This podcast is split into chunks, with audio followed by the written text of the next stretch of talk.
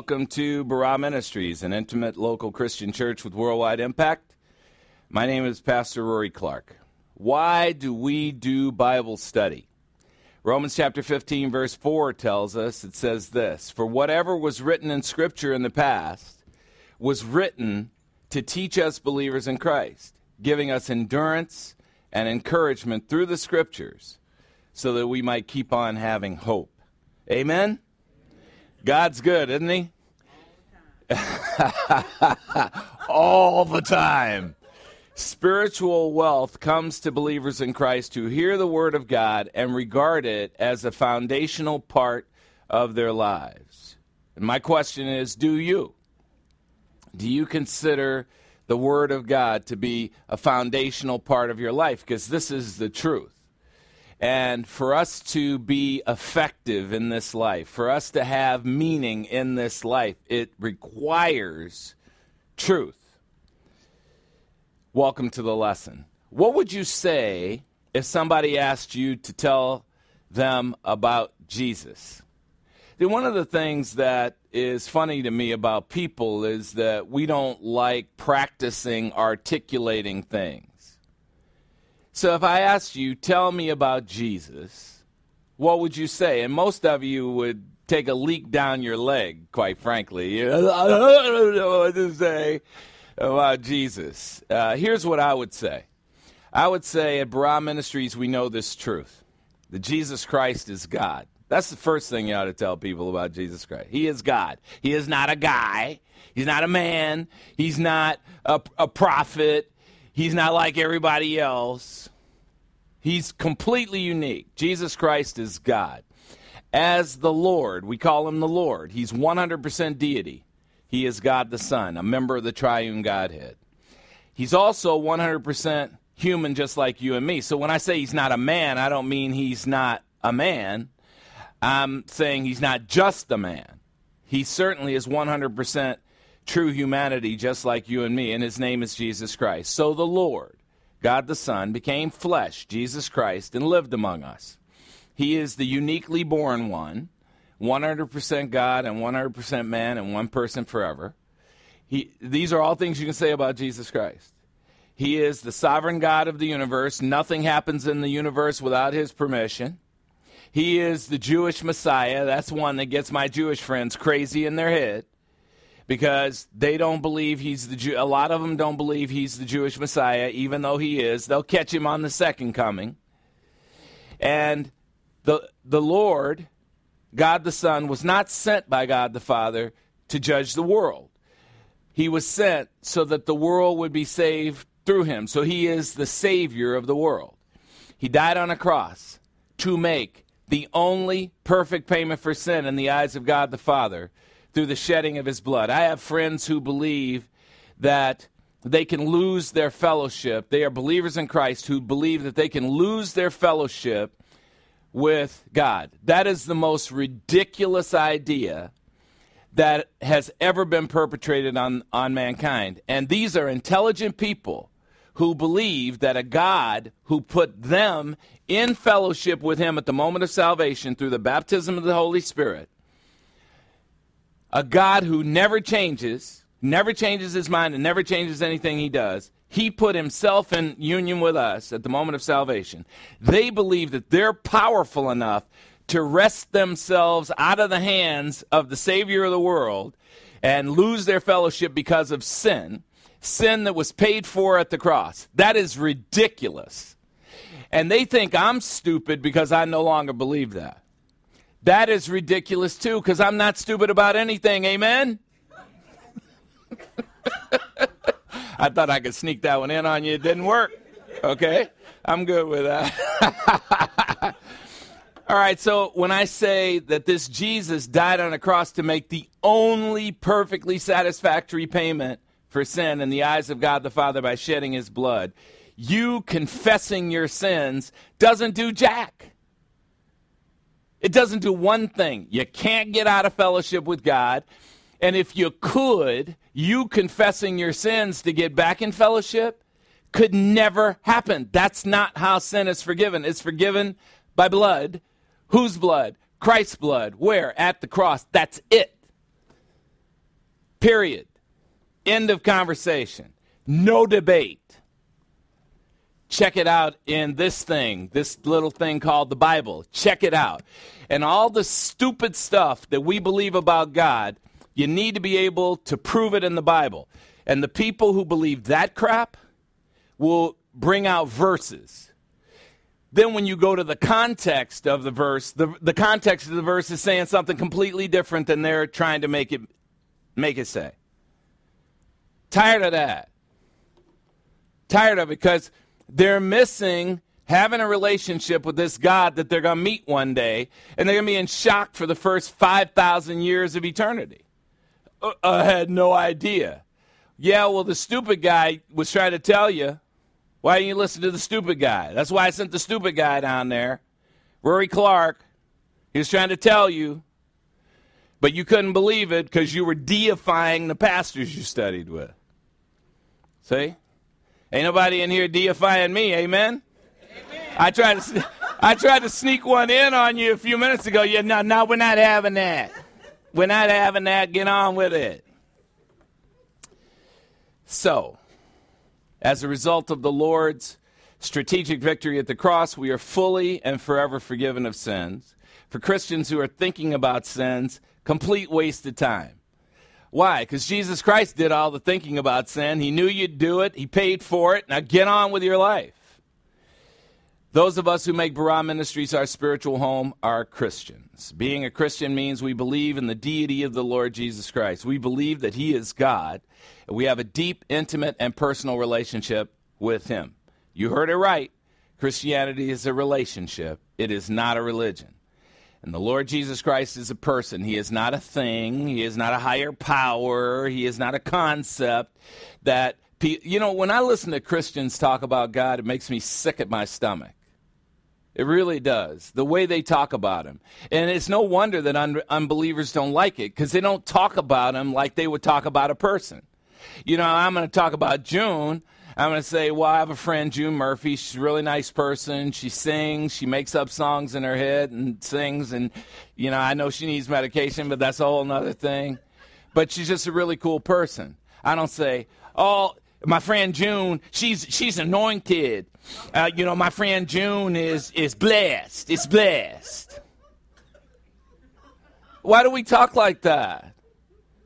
Nobody wants to even know anybody who's anointed and blessed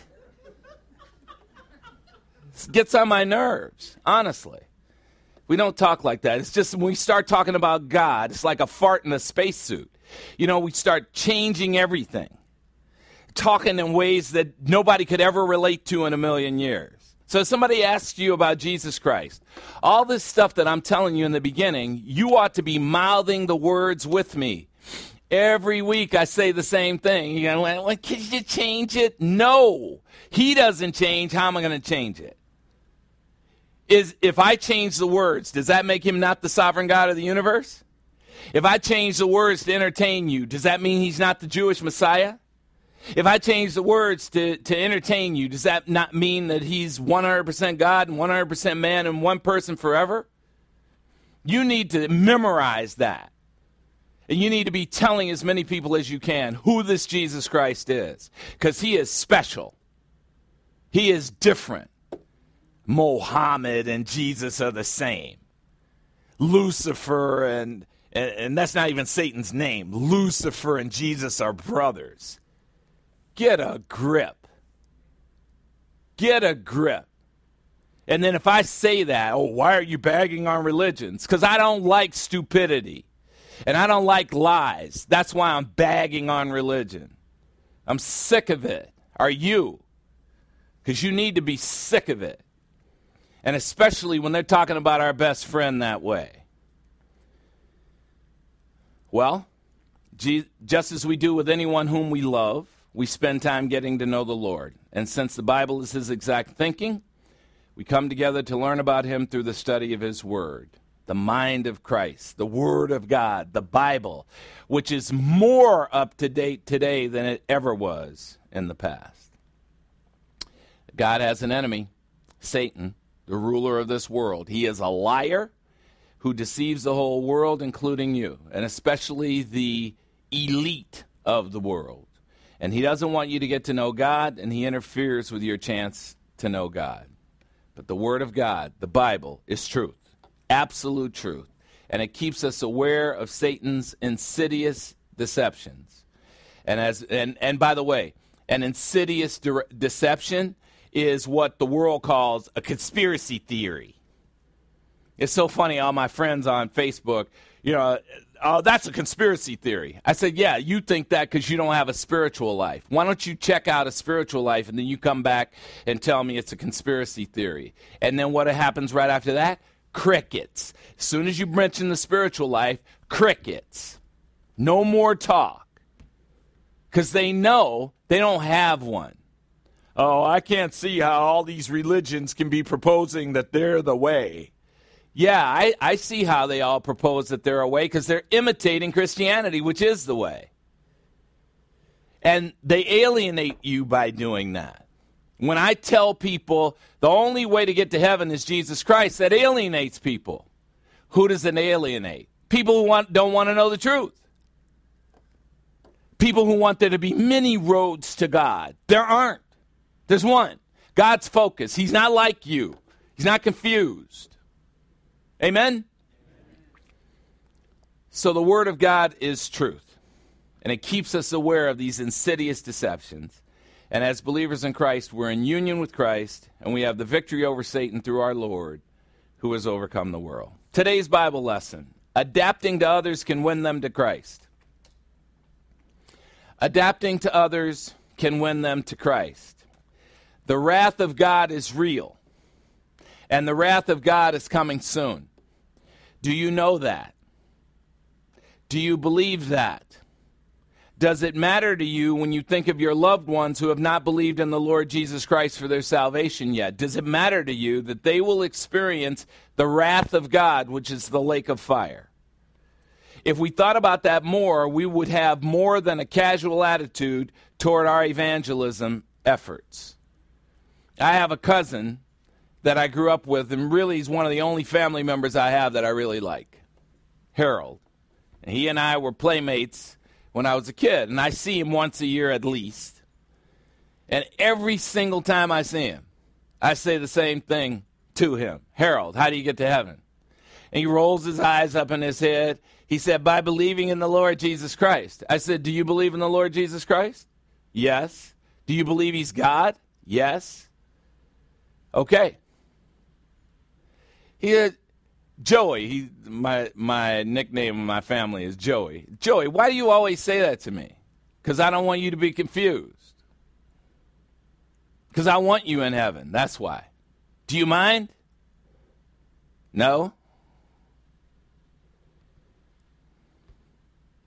You know why? I don't want Harold to experience the wrath of God. Do you think I'm bothered that Harold's bothered that I keep saying that to him over and over and over again? I don't care what he thinks about it. I'm going to keep saying it. I'm going to keep saying it until the day when he comes up to me, Joey, how you doing? Hey, did you know that you can get to heaven by believing in Jesus Christ? when he when he initiates it, I'll stop doing it.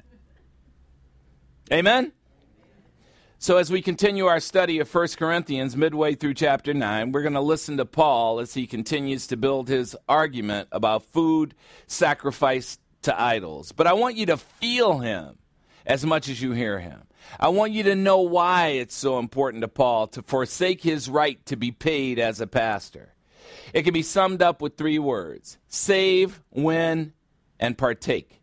And those are the words you'll hear in this passage today. Paul wants to save people from the coming wrath of God the Father. Romans chapter 5 verse 9 says this, much more than us believers in Christ having now been justified by the Lord Jesus Christ's blood. Believers in Christ are justified. What does that mean? They're declared legally righteous. The admission ticket to heaven. You believe in Christ, you are justified, which means you are declared legally righteous. It means that God the Father is walking through the halls of heaven every day mentioning your name as a believer in Christ.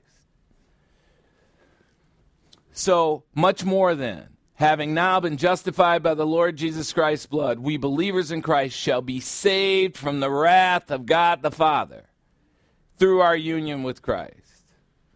We have nothing to worry about as believers in Christ. We are saved, and we cannot experience the wrath of God the Father. Our unbelieving friends have not been saved from that wrath. And if you have a friend that you value, that you know is an unbeliever, that should bother you deeply. And you should have the same philosophy that I have about my cousin Harold. I don't care how many times I tell my Roman Catholic cousin what it takes to be saved. I don't care how many times I tell him the Jesus Christ of Roman Catholicism is not the Jesus Christ of biblical Christianity. I don't care how many times he rolls his eyes up in his head. I'm going to keep telling him until he throws up. Amen? And you need to feel the same exact way. Well, Paul wants to win people over to the resurrection life. John chapter 3, verse 36 says this He who believes in the Son has the resurrection life, eternal life, the righteous life, right at that moment. So he wants to save, he wants to win. And as believers in Christ, we have a life with no beginning and no ending. Why? Because we share the eternal life of God. God's life is no beginning, no ending. Our unbelieving friends may not know it, but they have everlasting life. Everlasting life is a life with a beginning and no ending. Their souls, once born, never die, but they get to, to decide where it spends eternity. And when they reject the relationship with the Lord Jesus Christ, they will spend eternity in the lake of fire, experiencing the wrath of God for all time. Paul wants to partake with others in the benefits of the gospel. 1 Thessalonians chapter 5 verse 9 says this, God the Father has not destined us believers in Christ for wrath. What are we destined for? Unconditional love.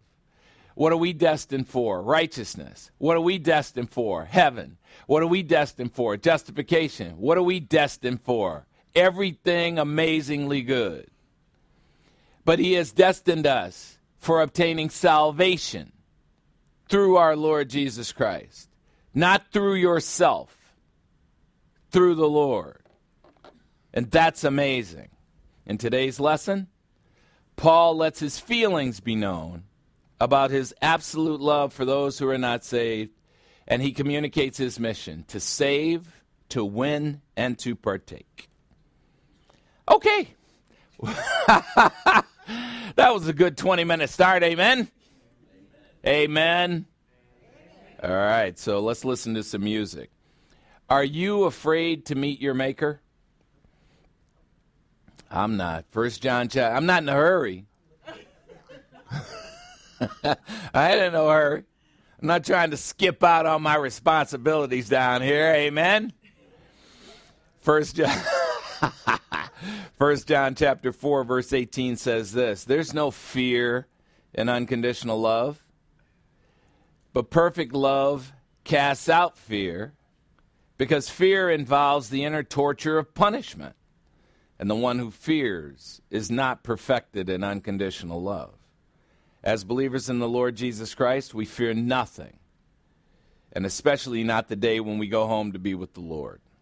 Here's Josh Baldwin to sing about it in his song about God's love for us Stand in Your Love.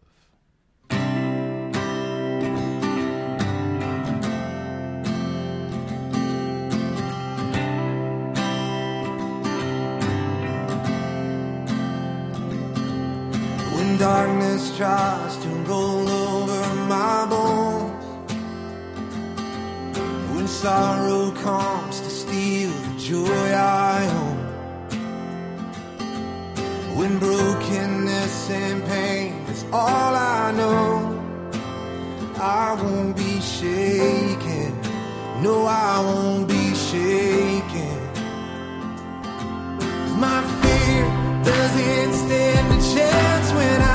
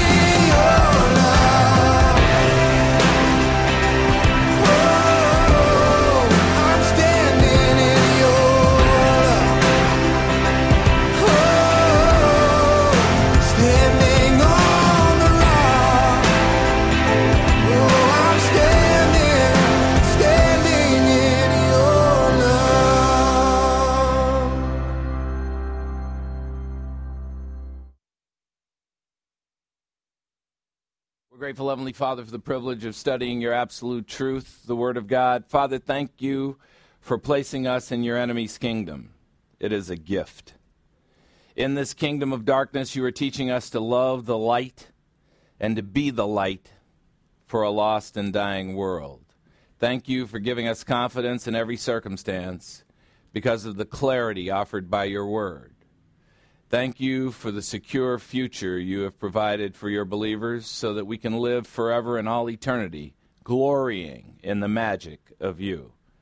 Make your love burn inside of us, Father, so that we have an overwhelming desire to get your gospel message to those in our periphery who need it. We ask this through the power of God the Holy Spirit in Christ's name. Say it with me.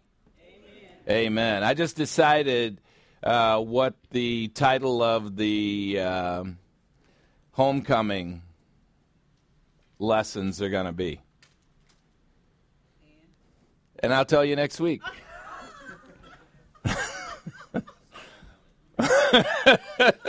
Did you see that coming? All right, I'll tell you now. It is uh, the parables of Jesus Christ. So we're going to take a look into the Gospels at some of the parables. And the first one's going to be the prodigal son. And that's because it's really about the prodigal father. So, well, I don't, I don't know if he's a prodigal, but anyway.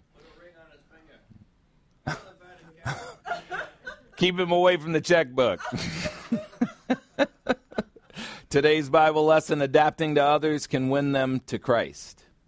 Adapting to others can win their, them to Christ. Well, when there is calamity in your life, like there is right now, the calamity of COVID 19 and people losing their jobs and their areas being shut down and all the things that are happening in our lives, all of our freedoms being systematically taken away. And heaven forbid if the evil empire gets in, uh, gets elected in November, because you're going to see a country go south faster than it will shake. You can shake a stick at it.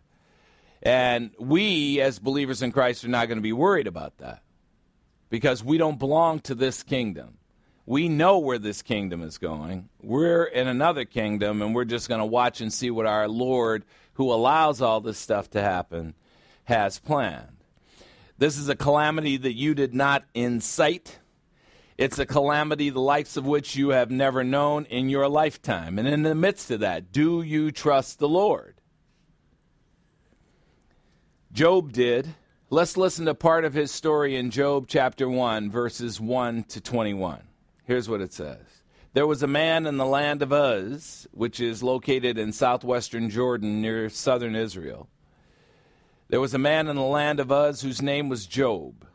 And that man was blameless and upright, which means he was a believer in Christ, whom God made blameless and upright. It's not anything he did. Respecting God and turning away from evil. That's a perfect description of all believers in Christ. Once we believe in the Lord Jesus Christ, we're saying that we respect God and his plan and we're turning away from evil. We don't want anything to do with Satan's plan. That does not mean we don't sin. It just means that we don't want anything to do with that kingdom. Job chapter 1, verse 2.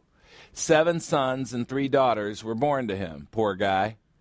He probably had to have a scorecard. You know, hey, hey, hey, uh, seven, come here. Yeah. Job chapter 1, verse 3. His possessions also were 7,000 sheep, which he used for clothing and food, 3,000 camels, which are used for transportation and milk, 500 yokes of oxen for food, milk, and work power 500 female donkeys, more transportation, plus the female donkeys could mate with other donkeys and have more babies. That's awesome. And very many servants. He had a workforce. And that man was the greatest of all the men in the east, which is in northern Arabia. So the guy was loaded, right? He was blessed with a lot of kids. He was loaded. He had to be. If you had 10 kids, you got to have some money. Amen? Job chapter 1, verse 4. His sons used to hold a feast in the house of each on his birthday, and they would invite their three sisters to eat and drink with them. Job chapter 1, verse 5. And when the days of feasting had completed the, their cycle, Job would pray for his children. He was a spiritual man, rising up early in the morning and offering burnt offerings according to the number of them all. For Job said, Perhaps my sons have sinned and cursed God in their hearts. So Job prayed for them continually. Job 1 6. Now there was a day when the sons of God, in Hebrew, the sons of God is the Beni Ha Elohim, a reference to the angelic creatures. Beni Ha Elohim is in, in the masculine, so all angelic creatures were male. Uh, by the way, Beni Ha, even if, if you don't know Hebrew, you know, this, this guy, Osama bin Laden, you remember him. He was Osama bin, son of Laden. So Beni Ha is the sons of God. So the the sons of God, the Beni Elohim, came to present themselves before the Lord, and Satan also came among them. Job 1 7. And the Lord said to Satan, From where do you come? This is an omniscient God who knows all the knowable, asking him, From where do you come? He just wanted to give him an opportunity to say what he would say. And Satan answered the Lord and said, From roaming around on the earth, my kingdom, and walking around on it. Yeah, I was down inspecting my property. That's where I was. Job chapter 1, verse 8. The Lord said to Satan, Have you considered my servant Job while you're wandering around on your planet? A believer in Christ. For there's no one like him on the earth. He's a blameless and upright man, respecting God and turning away from evil. Job 1 9. Then Satan answered the Lord and said, Does Job respect God without a reason? Does Job respect God for nothing? Now, Satan is going to project his internal motion, uh, motivation onto Job. And projection is you have something re- uh, inside of you, and then you put it out like it's the other person that has it. That's what projection is in psychology. Job chapter 1, verse 10. Haven't you made a hedge of protection about him and about his house and about all he has on every side? In other words, I can't do anything to him without your permission. Aren't you protecting him? Because if you aren't protecting him, I would wipe him out. And the same goes for you, believers in Christ. If God wasn't protecting you, Satan would just destroy you. He doesn't care about you at all. You've blessed Job's work, the work of his hands, and his possessions have increased in the land. That's why he worships you. You're giving him stuff. How hard is that?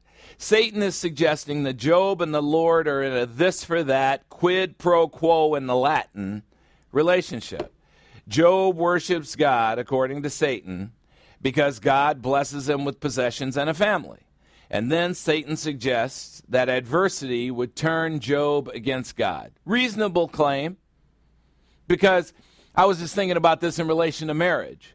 How many marriages end because the people get married and then one of them makes a mistake? The unforgivable mistake. He cheated on me. She cheated on me. And then they split. Why would you even bother to get married if you didn't realize you were getting married to a human being? Why would you even get married if this, the, the minute that the person does something that you consider offensive, that you're going to leave? Why would you even bother? And that's what most people do. And that's what Satan is suggesting because that's what he inculcates into human beings. Put up with another human being until they make a mistake and then split. That's his philosophy. And that's what he did with God, only God didn't make a mistake. Satan just split. He abdicated his bodyguard status in eternity past.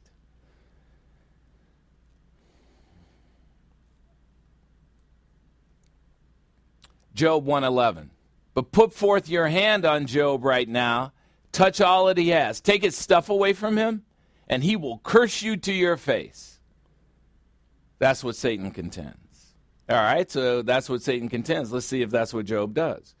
Because Satan is attacking the integrity of God. He's saying that people worship God only because God blesses them. The Lord made an offer to shut Satan up. Job 112. Then the Lord said to Satan, Behold, all he has is in your power, only don't put forth your hand on him. You can't take his life. So Satan departed from the presence of the Lord, rubbing his hands together. Awesome. This is exciting. Satan then started and instigated a series of attacks on Job from all sides.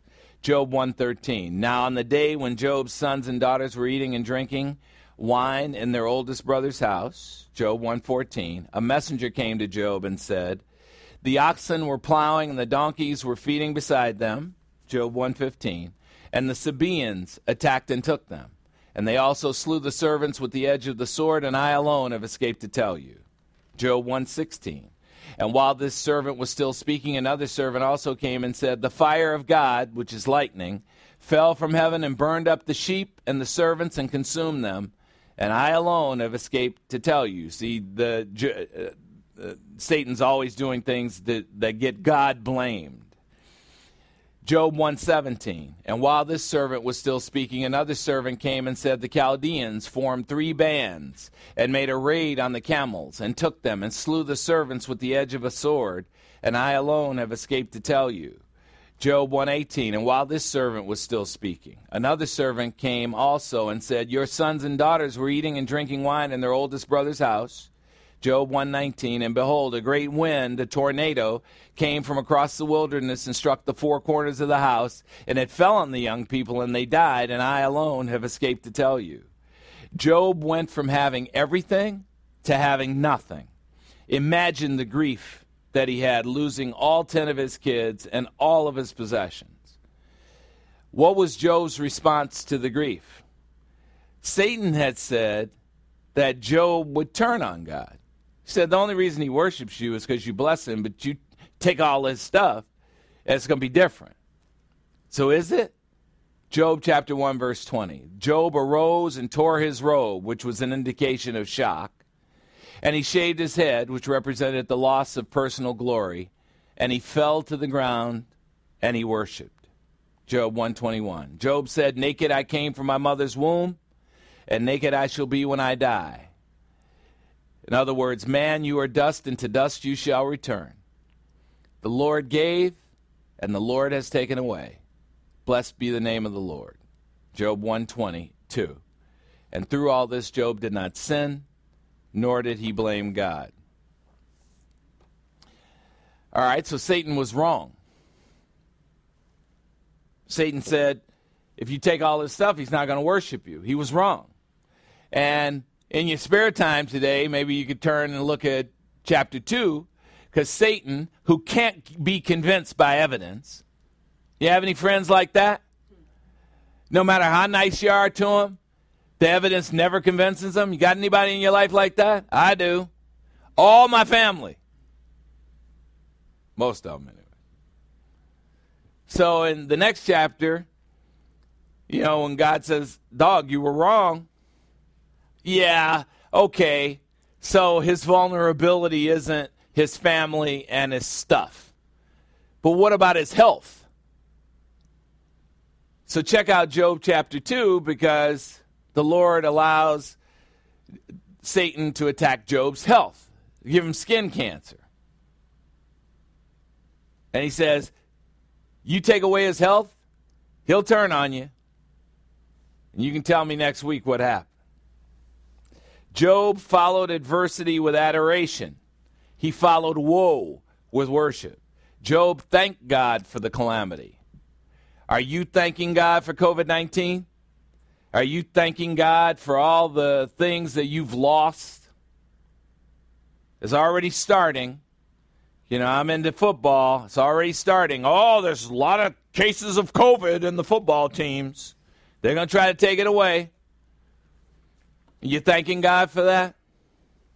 We thank God for the spiritual gymnasium. Spiritual workouts are the best. We worship through our grief concerning the freedoms that have been taken away. Like Job, we endure the pain no matter how deep.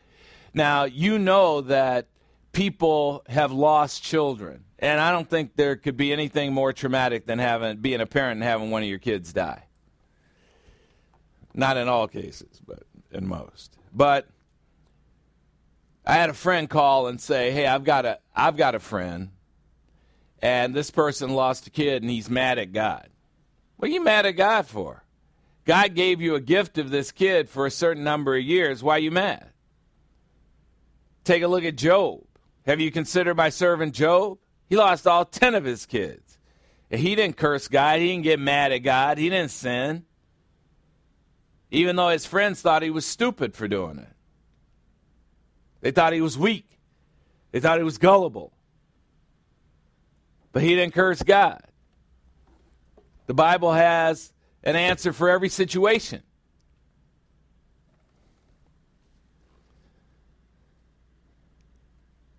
What are you like amidst undeserved suffering? The stuff that we're going through right now, we didn't deserve this.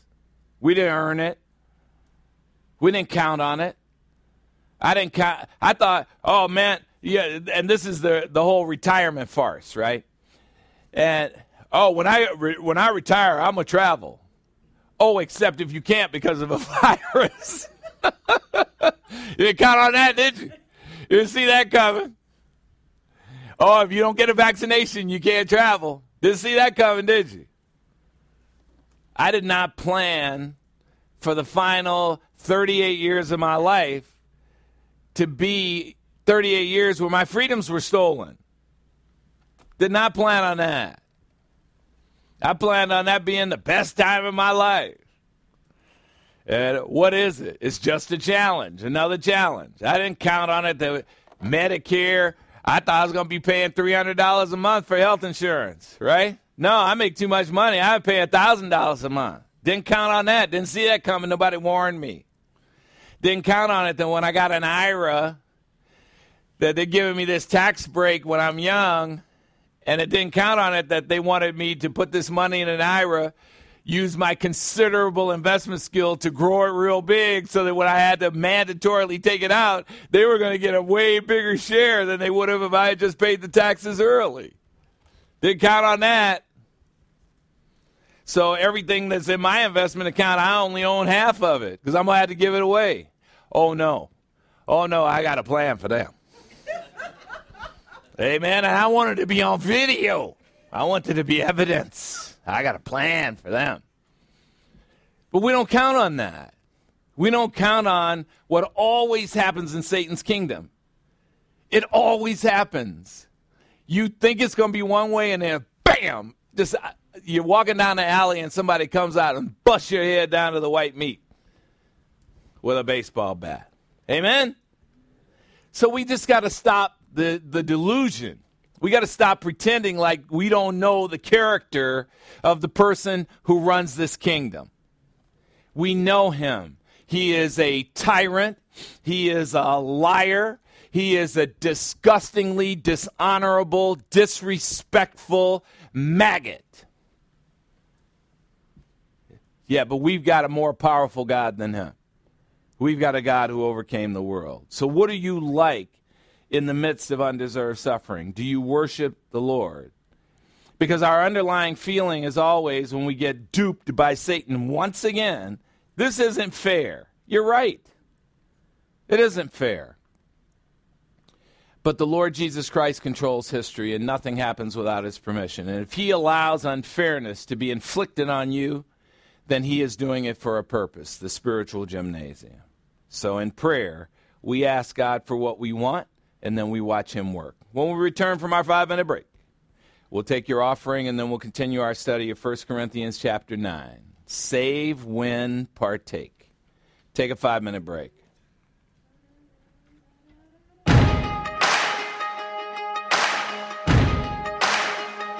Why you ever chose me has always been a mystery. All my life, I've been told I belong at the end of the line with all the other not quite, with all the never get it right. But it turns out they're the ones you were looking for all this time. Cause I'm just a nobody, trying to tell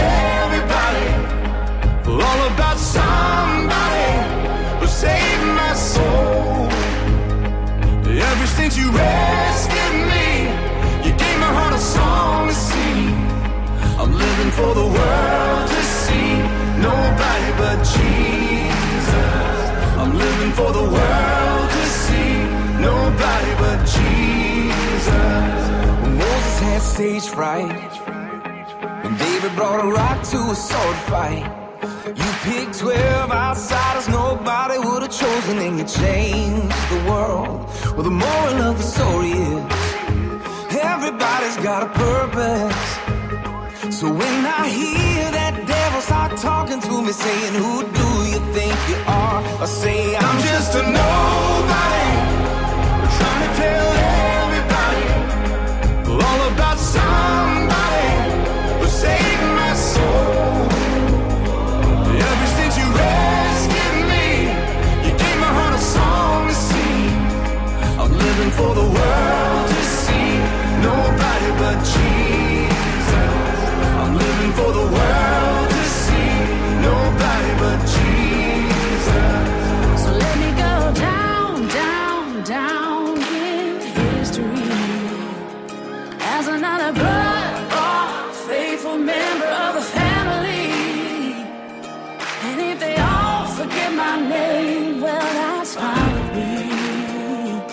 living for the world to see nobody but Jesus.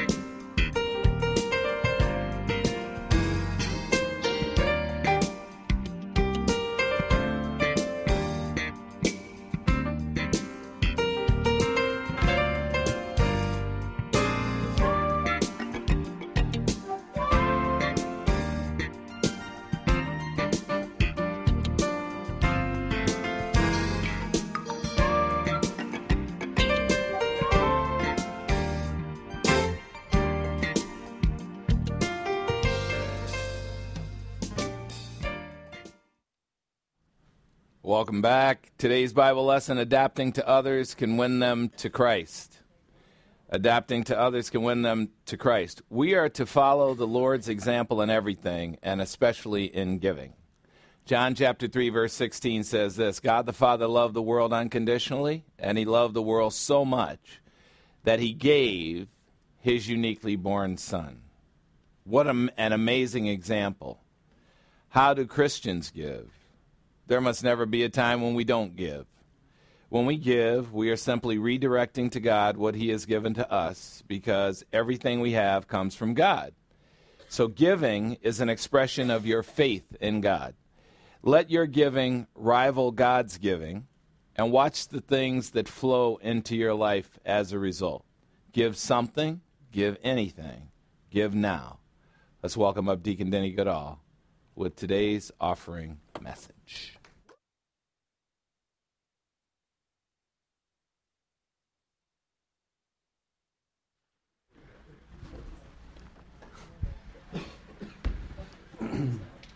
Good morning. My name is Denny Goodall, and I've been anointed a deacon for Barah Ministries. I feel very blessed.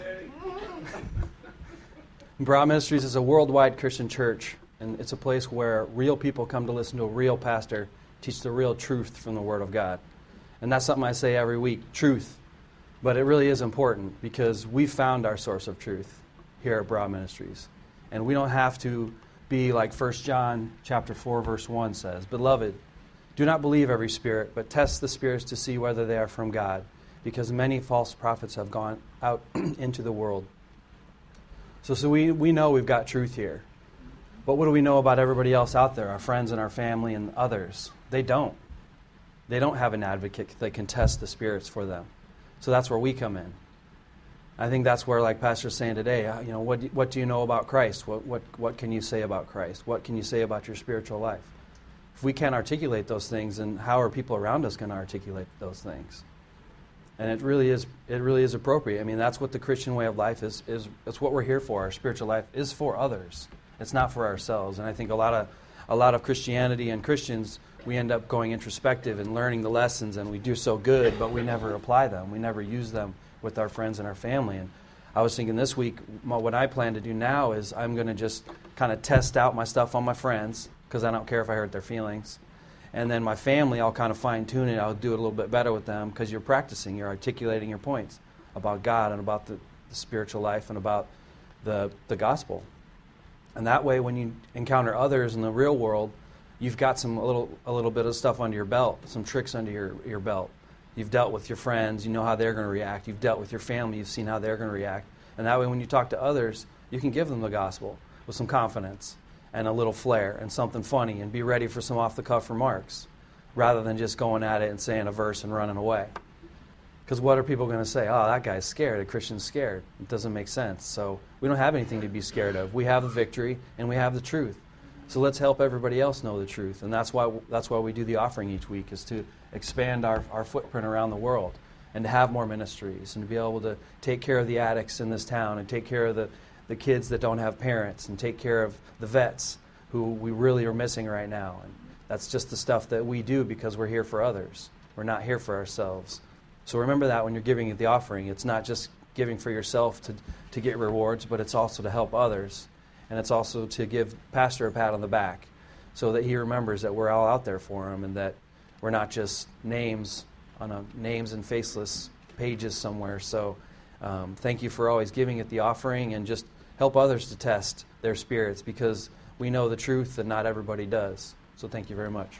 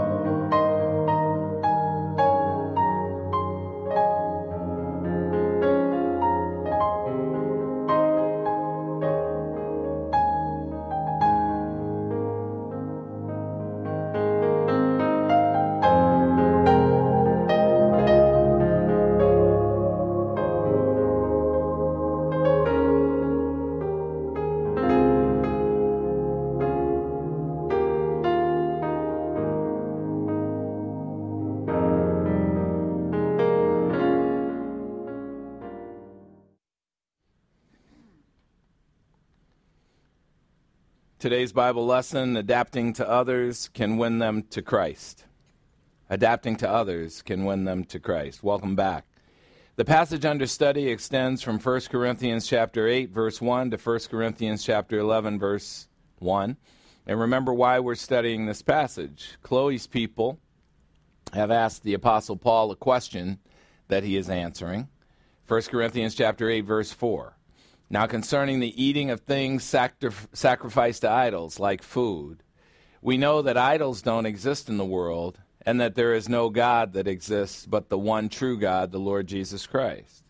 In 1 Corinthians chapter 8, the apostle Paul introduces the idea that the spiritually mature must forego certain freedoms for the benefit of the immature. Freedoms like eating idol meat. In 1 Corinthians chapter 9, he builds on the argument by using himself as an example. Paul foregoes being paid for spreading the gospel message, even though the Lord allows for pastors to be paid for their work. All right, so now we study verse by verse 1 Corinthians chapter 9 verses 13 to 27, which is the next part of his argument. 1 Corinthians chapter 9 verse 13. Do you not know? And whenever Paul says that, he's kind of being accusatory. Are you ignorant? Do you not know that those who perform sacred services eat the food of the temple, and those who attend regularly to the altar have their share from the altar? Paul says that even pagans know about being compensated for their work by eating of the food sacrificed to idols. 1 Corinthians 9:14. So also the Lord directed those who proclaim the gospel to get their living from the gospel. God sanctions that pastors be paid. 1 Corinthians 9:15. But I Paul have not taken advantage of any of my rights to receive financial support nor do I write to receive financial support now. For it would be better for me to die than to take anything from you. Ooh, that's strong. No man will make my boast of doing this gospel spreading ministry willingly an empty one. To Paul, preaching the gospel is a calling, not a job. He is not at all doing the job for compensation. The work itself is rewarding enough. I've joked with you guys a lot of times that I'm looking for the error in Scripture so that when I find out that Christianity is a lie, I can stay home on Sundays and read the Arizona Republic and eat Cinnabons and listen to Kenny Rankin music. And you guys have heard me say that a lot of times in jest. The truth of the matter is, when I was living that lifestyle early on and in my 30s, it was boring. It was a pain in the butt getting up and going and getting the paper. It was the Chicago Sun Times, by the way. And it was a pain in the butt sitting around all Sunday morning, stuffing yourself with carbs and getting sleepy and falling asleep on the couch and listening to depressing self pity music. It's not something I want to do. I had a calling on my life, and that calling is a burning inside. And so being a pastor to me is not a job. This is fun. It's something that I wouldn't consider not doing. That's what Paul is saying here, 1 Corinthians 9:16. I if I preach the gospel, I have nothing to boast about. Why? Because I didn't create the gospel. I'm under compulsion by God to preach. Why? Because I was a zealot and I was trying to wipe out the Christian church si- si- single handedly by killing men, women, and children who were Christian. And then I was knocked off my high horse on the road to Damascus. That's what Paul is saying here. And so now my conclusion is woe to me if I don't preach the gospel. Woe is a type of grief that's that's 10 times what Job was experiencing. It's almost unimaginable. That's what Paul is saying. When God places a calling inside of you, it burns inside of you. You have to do it. But you have to do it because you want to do it, not because you're being coerced. We don't have a coercive God, we have a gracious God. But I have to do this.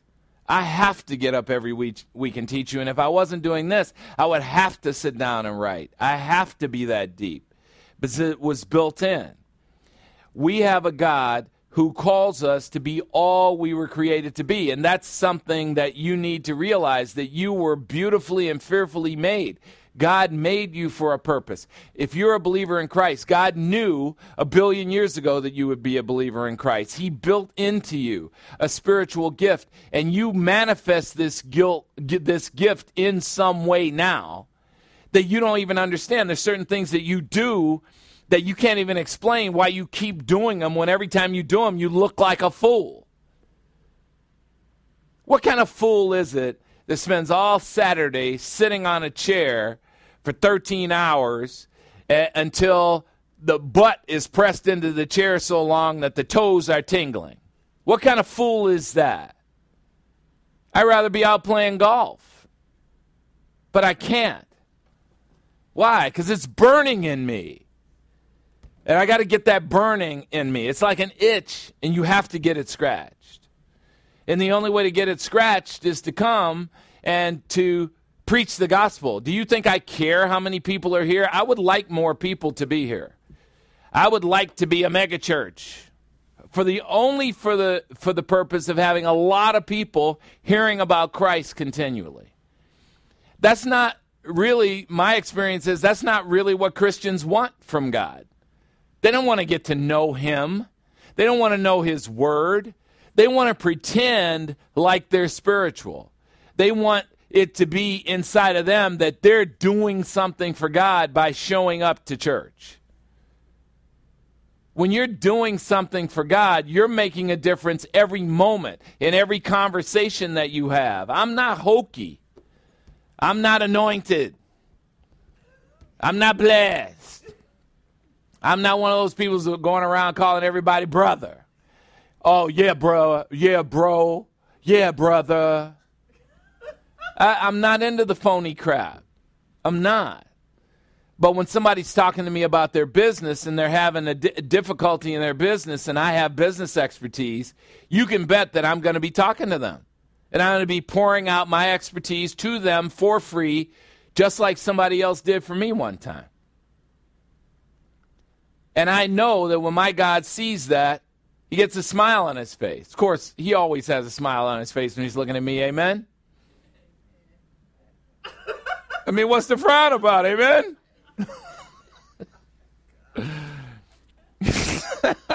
See, you didn't hear June over here. You know, everybody's always bagging on me for teasing June. June says, Oh, God. you didn't hear that. I heard it.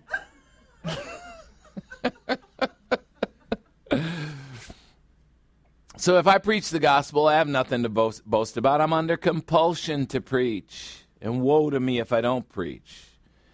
And God has put that calling inside of us. It is who we are. A teacher is who I am. It's not just something I'm doing. And the desire to to live is inside of me. It burns inside. And you have it too. And you may suppress it, you may push it down, you may not. Look, June June is walking around making songs up in her head all the time. Why? She has a calling in that area.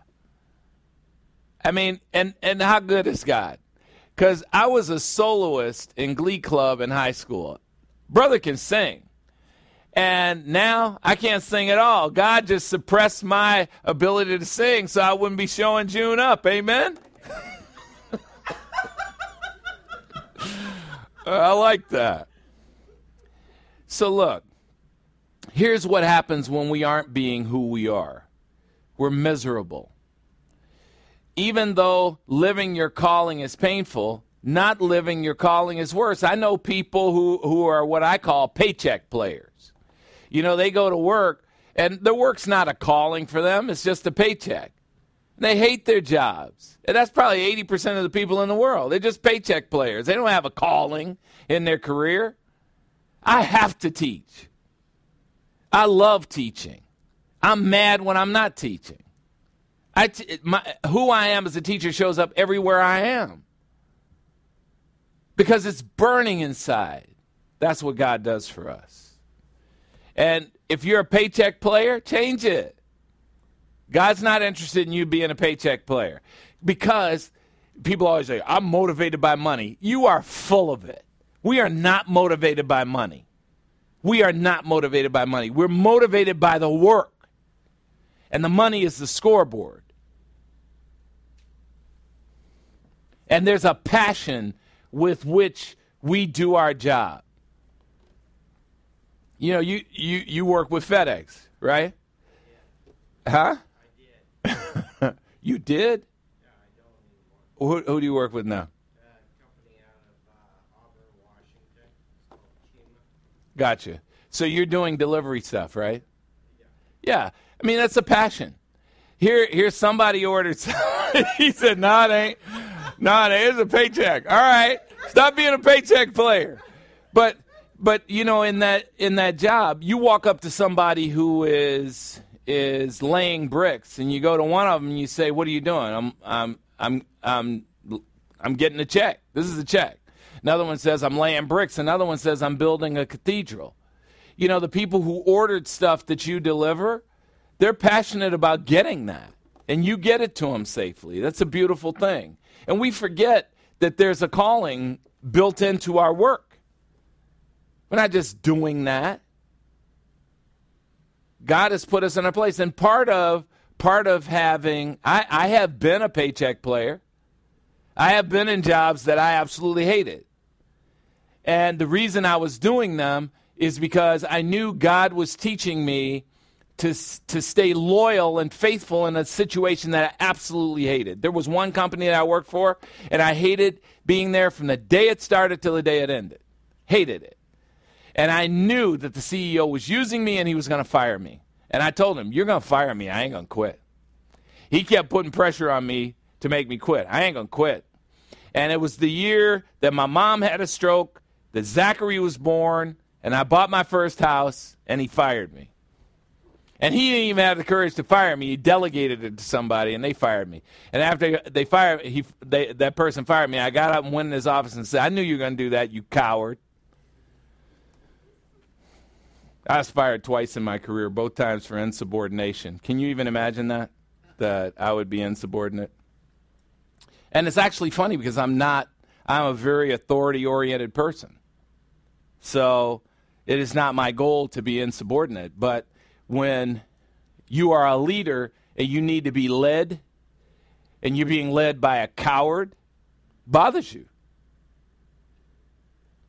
But it was a learning experience and a paycheck because I needed to pay for the greedy little guy who was born and I needed to pay for that house. Amen? So, 1 Corinthians 9:17. If I preach voluntarily, Paul says, and of course I do, I have a reward. But if I do this ministry against my will, reluctantly, I still have a stewardship, I still have a duty entrusted to me by God. As pastors, we do the work for the Lord, and you benefit. And by doing the work for the Lord, there is never a time when we can grow weary from the beatings of the doulos slavery. And doulos is a Greek term, means 24 hour a day, seven day a week service to the Lord. By doing the work for the Lord, there's never a time when we can grow weary from the beatings and the doulos slavery inherent in the calling, because we know the one for whom we work is faithful. I know that God builds in tribulation into my life. I know He, you know, I'm talking about, I always include some conversation in a lesson about Satan. I know Satan doesn't like that. And I'm not under the delusion that Satan thinks I'm so special that he has to do something to get to me. But the truth is that Satan always has a program to get to pastors. He wants to expose us as frauds. He wants to publicly humiliate and embarrass us. That day will be coming for me. I'm good with it. And if you don't like it, I'm good with that too. But it'll it'll come. It'll come. There'll be that day where you oh, I can't believe Pastor Rory would do that. You've had a lot of those days along my ministry. The day will come. We'll be humiliated. I'm not worried about it. Because this momentary light affliction doesn't at all compare to the eternal weight of glory that's waiting for me in heaven. I'm not worried about this world. I'm not worried about this 103 years that I have been granted here on earth. Amen? 38 to go. God has built integrity into the fabric of pastors, and we're obligated by choice to do the work for Him. But by no means are we strong. By no means are, do we have all this character. We have what God built into us. 1 Corinthians 9:18. What then is my reward when I preach voluntarily? The reward is that when I preach the gospel, I may offer the gospel without charge so as not to make full use of my right to be compensated in preaching the gospel. Satan always distorts this kind of unselfishness. He makes it dirty. Paul is free to do as he chooses. He chooses to live the, to give the gospel free of charge, and Satan spins a story that all of us always have an ulterior motive simply because he does. When there is a calling on your life, there is no ulterior motive other than to serve. Paul's focus is the Lord and the gospel. All else is secondary to him. My focus is the Lord and the gospel. All else is secondary, secondary to me. Even in my consulting practice, the Lord and His Word are built into the consulting practice. I am always talking to people on a spiritual level, not just on a word, worldly level. Selfish people, like the Corinthian believers, have a tough time connecting with what is going on in Paul's unselfish mind. 1 Corinthians 9:19 For although I am I Paul am a free man free from bondage to all men I have made myself a slave to all men so that I may win more men for Christ. That's what Paul wants to do. Win, save, win and partake. Paul, the free man, has voluntarily become a slave of Christ. By extension, he is a slave to all the people he serves. The last will become first. In Matthew chapter 23, verse 11, the Lord said this The greatest among you shall be your servant. A person who makes himself a slave to others demonstrates unconditional love. He gives, but does not require. He gives, but does not count the cost. He gives in a one way love. That's what unconditional love is one way love. Only God can make us this way, and Satan, the enemy of God, can't understand this approach to life. Paul becomes weak, and God makes him strong. And Paul illustrates the point in 1 Corinthians chapter 9 verse 20. To the Jews I became as a Jew so that I might win Jews for Christ. To those who are under the Mosaic law, I acted as if I am under the Mosaic law, though I am not under the Mosaic law, so that I might win those who are under the Mosaic law. The first part of this verse is a funny statement for Paul to make because he was Jewish. He says, To the Jews I became as a Jew so that I might win the Jews. You are Jewish, dog. What are you talking about? Well, you can be Jewish and a Christian, and he was talking about his Christianity. He was saying, I'm a Christian, and I happen to be Jewish, and what I need to do if I'm talking to the Jews is be Jewish. In Philippians chapter 3, verses 4 and 5, he confirms that he was Jewish. He said, If anyone has a mind to put confidence in the flesh, that is, in their humanity, put that verse up, man, in their humanity and in their human credentials, I should far more than they. Why? I was circumcised on the eighth day, just like all good Jewish boys. I am of the nation of Israel, just like all good Jewish boys. I am of the tribe of Benjamin, which of the twelve tribes is the toughest group. I am a Hebrew of Hebrews. I'm a Jew of Jews. The Jews think I'm, I'm the best Jew. As to the Mosaic law, I am a Pharisee. 20 years of scripture study, Old Testament scriptures study. Paul knew it inside and out. Was he a Jew? He was every bit a Jew. Boom. He is a Jew of Jews. Who can forget Paul's offer in Romans chapter 9, verses 1 to 6, where he offered to go to hell himself, if he could, to save his Jewish brethren who had rejected Christ? Who can forget the power of that? Because that's sacrifice, that's a calling on your life.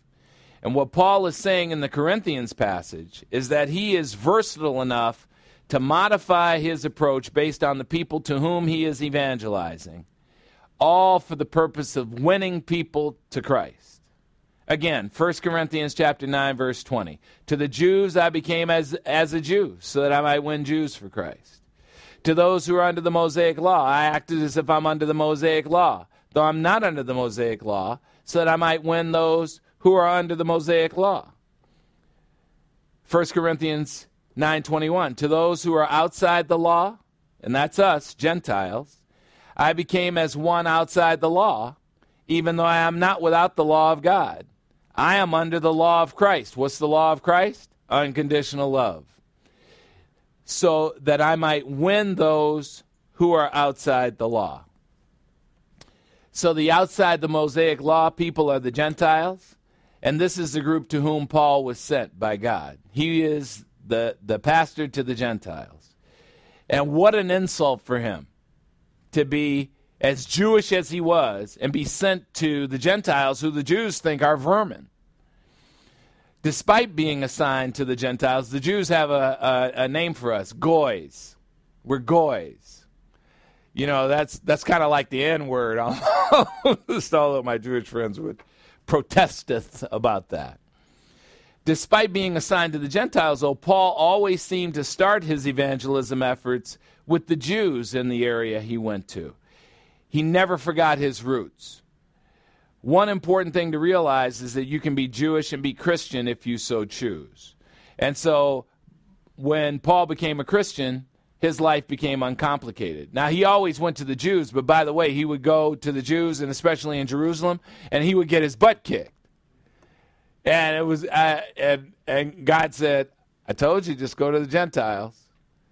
You, just, you go to the Jews and you just get his butt kicked. He, he suffered 39 lashes three times. They beat him just like they beat Christ with these whips with nails at the end of it. Three times. That's, that's how, every, because the, the Jews felt he had turned on them by preaching Christ. So Paul became a Christian, his life became uncomplicated. He no longer had to worry about being a Roman citizen, no longer had to worry about being a Jew, no longer had to be worry about being a Pharisee. He could now focus on the simplicity and purity of single-minded devotion to Christ. The modern day equivalent is when I laid aside the titles that the world has assigned to me colored, Negro, nigger, black, minority, person of color, at risk youth, spook, jigaboo, and African American. Those terms don't mean anything to me. I, I think I am now at the point where I think referring to somebody by skin color is the stupidest thing that could ever come out of your mouth. I don't ever say, "Hey, my white my white friend Mike and I are going to get together today." Now, when I'm talking about Denny, it's a little different. I, I I will say that. Yeah, my white friend, my white deacon Denny. Actually, I got two white deacons. and one of them is anointed, amen. yeah, I got some game too, it? so I'm simply a Christian. That's what I learned from Christ. I am a human being who is a Christian. And you can call me anything else you want, but I, I'm Teflon. It just falls off me. I don't care what term you want to use to denigrate me and to- create the situation where you think I'm going to feel inferior. It isn't going to happen. I'm a Christian, and that is the highest calling. And not only that, I have the highest spiritual gift in the Christian way of life the gift of pastor teacher. I feel good about myself. Amen? Now, when Paul became a Christian, he no longer took his instruction from the world and its systems. He took his instruction from Christ. The, it is the modern day equivalent of my abandonment of Roman Catholicism and systematic theology with all of their complications and convolutions and crap studying and creating and preaching doctrines that were the precepts of men instead of simply focusing on what, Bi- what the Bible has to say. Show me in the Bible where it says that you can lose your fellowship with God. Show me in context a single passage that says once you're in fellowship with God, you can lose it. You can't. And yet, intelligent people, people who claim to be intelligent, believe that crap. You show me in the Bible where it says you can backslide. If a Christian backslided, what would that even mean? You're in union with Christ and you backslide. Who backslides with you? Say it. Yeah. You can't backslide. Backsliding's all about you. How do you backslide from sin? You mean sins that were already paid for at the cross? Reversionism. The 10 problem solving devices.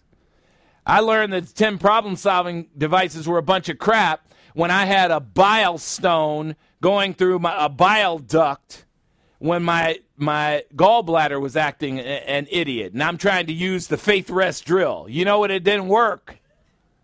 Call to mind Bible verses. I couldn't call to mind anything but Christ.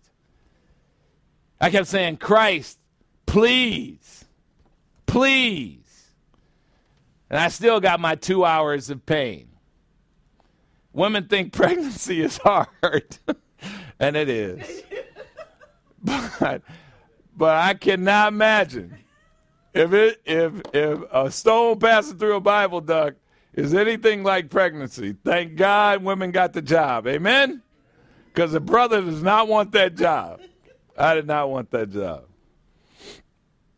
So all this stuff, you know, preaching what men say is a bunch of crap because these men didn't create Christianity. It's not themianity. It's not McLaughlinianity. Ianity. It's not Popianity. It's Christianity. Christ. What does the Bible have to say? After all, the Bible is the mind of Christ, and the one who created Christ is the one who created Christianity. As Christians, we simply live to reflect Christ. 1 Corinthians chapter 9 verse 22. To the weak I became weak that I might win the weak. I have become all things to all men so that I in all circumstances may by all means save some of them. Paul makes it clear in 2 Corinthians chapter 12 that when we are weak, that's when we're strongest because divine power is at work within us. He became weak with those who were weak so that they could understand and identify with becoming a Christian. None of the adjustments Paul makes when he is dealing with different groups of people involves a modification of the truth. He's not telling people what he wants to hear. The truth is what they want to hear. The truth is the truth. You don't tell people what they want to hear and water down the truth for them. And that's what most people want. Most people want a watered down, non offensive, no pressure, no indictment version of the truth. What do my friends want? Stop bagging on the Roman Catholics. I'm not bagging on the Roman Catholics. I'm begging on the Roman Catholics. I'm begging them to leave that lie, leave that distortion, and find the real Christ. Why? Because I don't want anybody, friend or foe, to be at the wrong end of the wrath of God. It's simple. It is as simple as that. Quit bagging on the Mormons. Okay. So, what I should do then is for all my Mormon friends, I should just stay silent, knowing that they believe that Jesus Christ is not God. I shouldn't tell them, and I should be happy when they're in the lake of fire, and the, the fact that they had a relationship with me is playing over and over in their head. And what's playing over and over in their head is, why didn't Rory ever tell me? Or what's playing in their head is, Rory told me and I didn't listen. And then I should feel good about those two things. I don't. I'm going to tell them. If they don't like it, that's their choice. If they don't like me, that's their choice. But I'm not going to be one of those phony people who doesn't tell the people in my periphery that I care about over and over and over about, about the Christ. Not going to do it.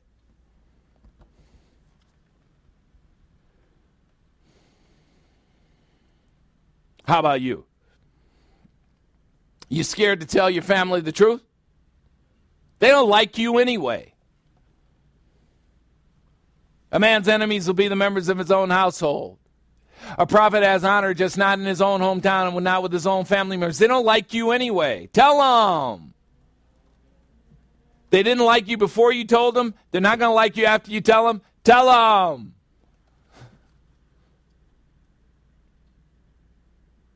Amen.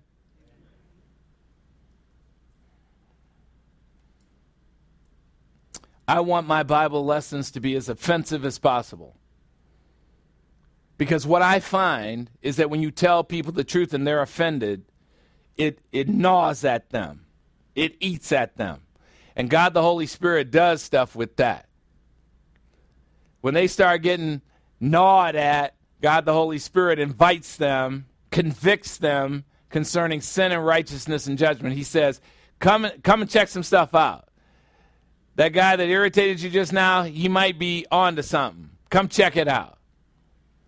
But being vanilla with the people we love, oh, I don't want to offend you. What kind of Christian are you?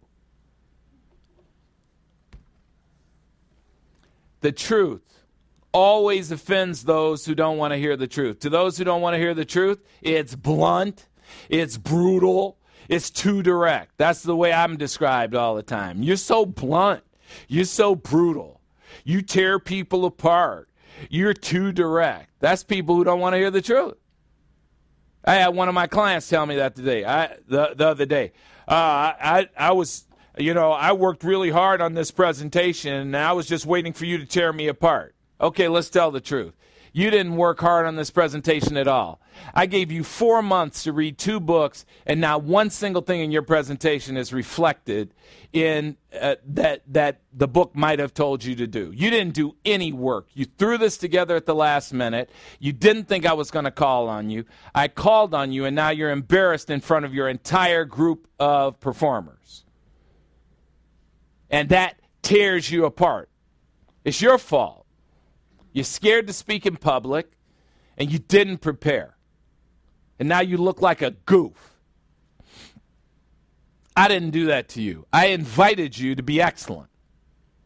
You don't like it? Get a new teacher. I don't need the money.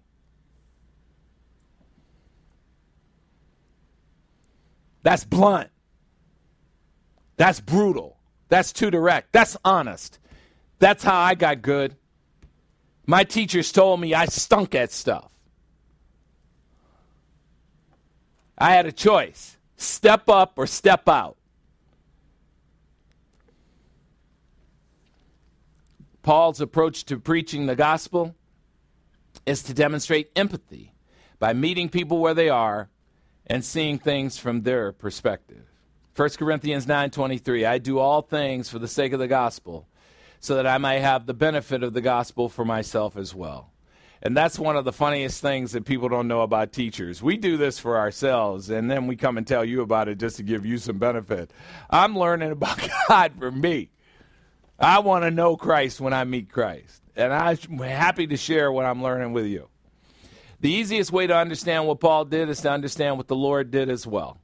The sovereign God of the universe took on the form of man to demonstrate that he understood what it's like to be human. He was spiritually mature and he did something mature for the immature. He humiliated himself by taking on the form of man. Hebrews chapter 4 verse 15. We believers in Christ do not have a high priest in, in the Lord Jesus Christ who can't sympathize with our weaknesses, but we have a high priest who's been tempted in all things just as we are, yet he is without sin.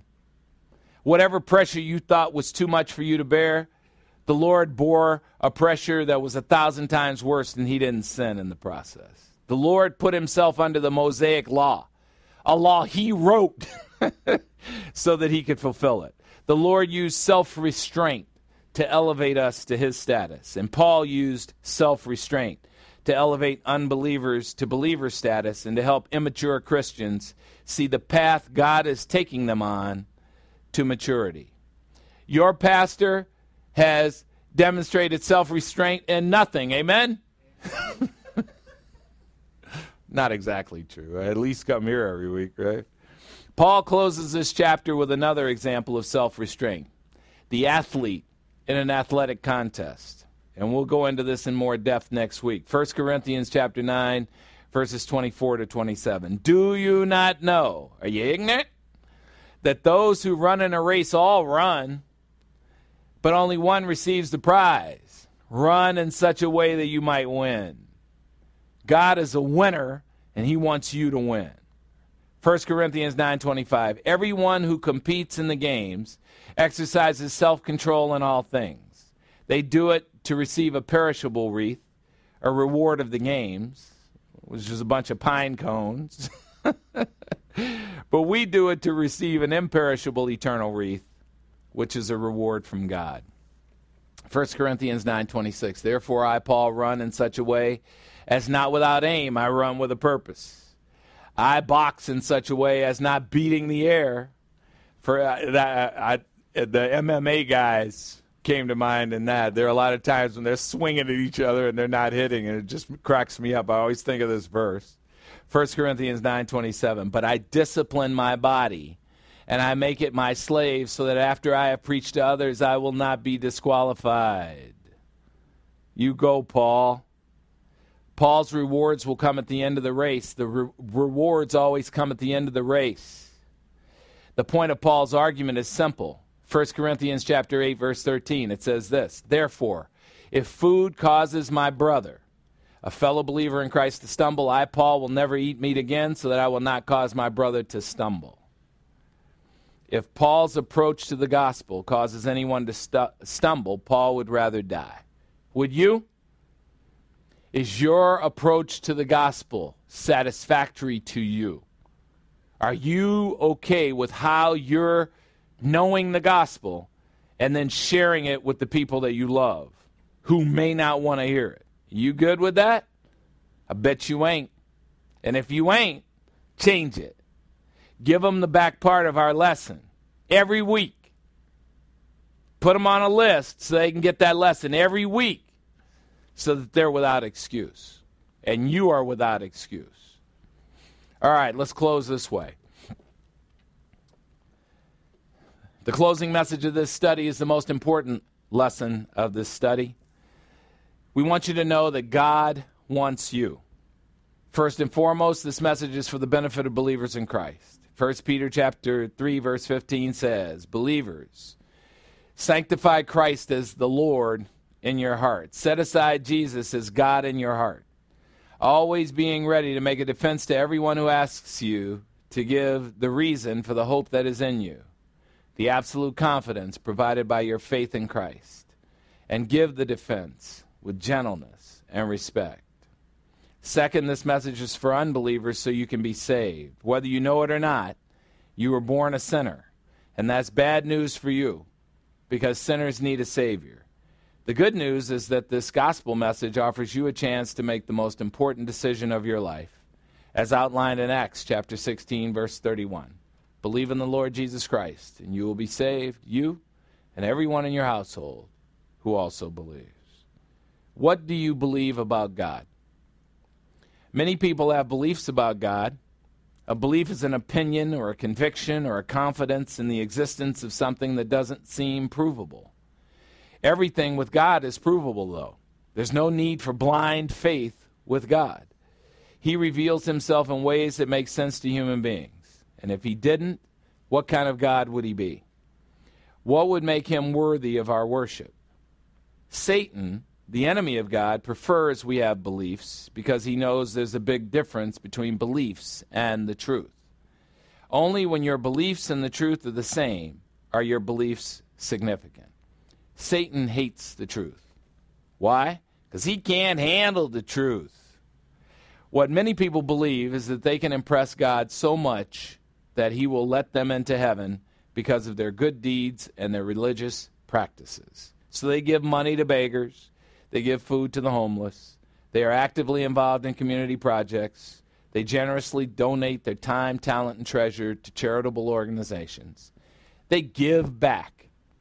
You've heard that term give back used countless times. And people who give back usually are convinced that they are good people, impressive to God because they give back. Many think they are so good that after they die, God will reward them by letting them into heaven for their good deeds. The Bible tells a completely different story. Titus chapter 3 verse 5 says the Lord Jesus Christ saved us, not based on deeds we have done in self-righteousness, but according to his mercy, by the washing of regeneration and through the renewing of God the Holy Spirit. Ephesians chapter 2 verses 8 and 9 say this: By God's grace you have been saved through faith in Christ for salvation. And that grace and that faith and that salvation are not from the source of yourselves. It is the gift of God. So being saved is not a result of your works, deeds you've done in self righteousness, so that no one may boast about saving himself. One thing you would never want is to put the burden of your salvation on your own back.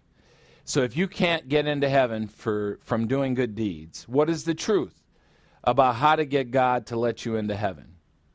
Well, the one way to get to heaven, the only way to get to heaven, is through the Lord Jesus Christ. John chapter 14, verse 6. Jesus said to the doubting apostle Thomas, I am the way to salvation, I am the truth through the Word of God, and I am the resurrection life.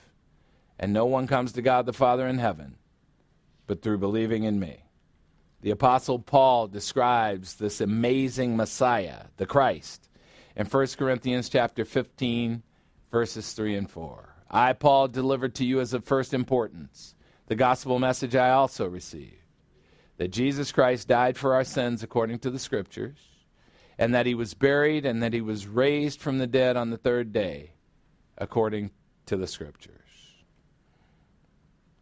It is wise to let God save you because once God does something, it can't be undone. And God never changes his mind. So heed the warning in John chapter 3 verse 36. He who believes in the Son has the resurrection life right at that moment. But he who does not obey the command to believe in the Son will not see the resurrection life. Instead, the wrath of God, the lake of fire, abides on him. When you choose to believe that Jesus Christ is God, it is much more than a belief, it is the absolute truth. And when we choose to believe that Jesus Christ is the only way to heaven, it's more than a belief, it's the absolute truth. So, how do you get to heaven when you close your eyes in this life? Romans chapter 10, verses 9 and 10. If you confess with your mouth Jesus as Lord, that he is God, and if you believe in your heart that God the Father raised him from the dead in resurrection, you will be saved. Romans 10:10 For with the heart a person believes, resulting in the imputation of absolute righteousness by God, which is your admission ticket to heaven, and with the mouth a person confesses, admitting faith in Christ alone, resulting in salvation. Acts chapter 16, verse 31. Believe on the Lord Jesus Christ and you will be saved, you and everyone in your household who also believes. John chapter 3, verse 17. God the Father did not send God the Son, the Lord, who took on human form as Jesus Christ, into the world to judge the world. But God the Father sent God the Son into the world that the world might be saved through him. So take the gift of salvation right now. There's no time to waste. God wants you. Why bother working for your salvation with good deeds when it's a free gift? Let the Lord Jesus Christ work on the cross. Give back to you.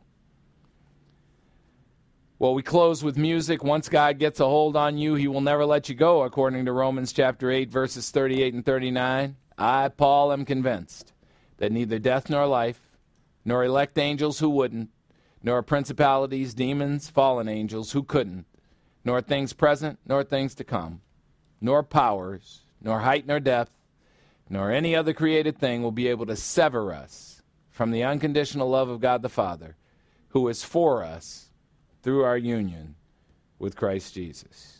Here's June Murphy to sing a song made popular by Babbie Mason, and it asks a great question What can separate you?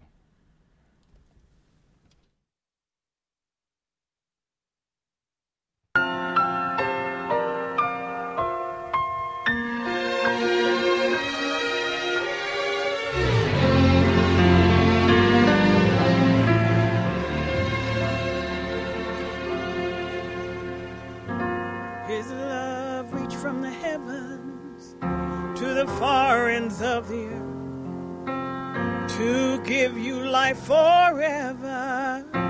He left no stone unturned And before the birth of time, Jesus had you on his mind. So you never need to question his concern. So what can separate you from the precious love of God? And who could ever come against his strong and perfect love? So when you're in the valley and your nights are cold and lonely, the darkest hour is just before Remember, nothing can separate you from God's love.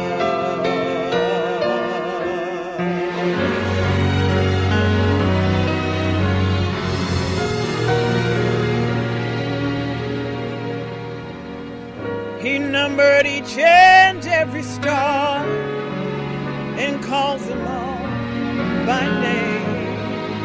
He counts them one by one and sees that they are still in place. And if he cares for every star, then he sees right where you are. You can trust you'll never fall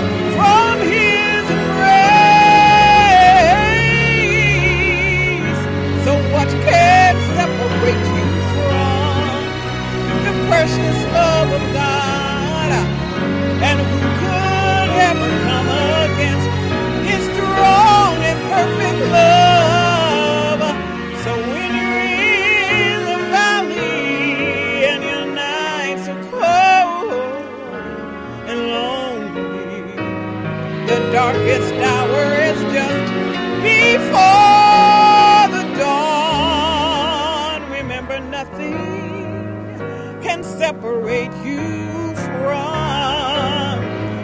Pain nor sorrow.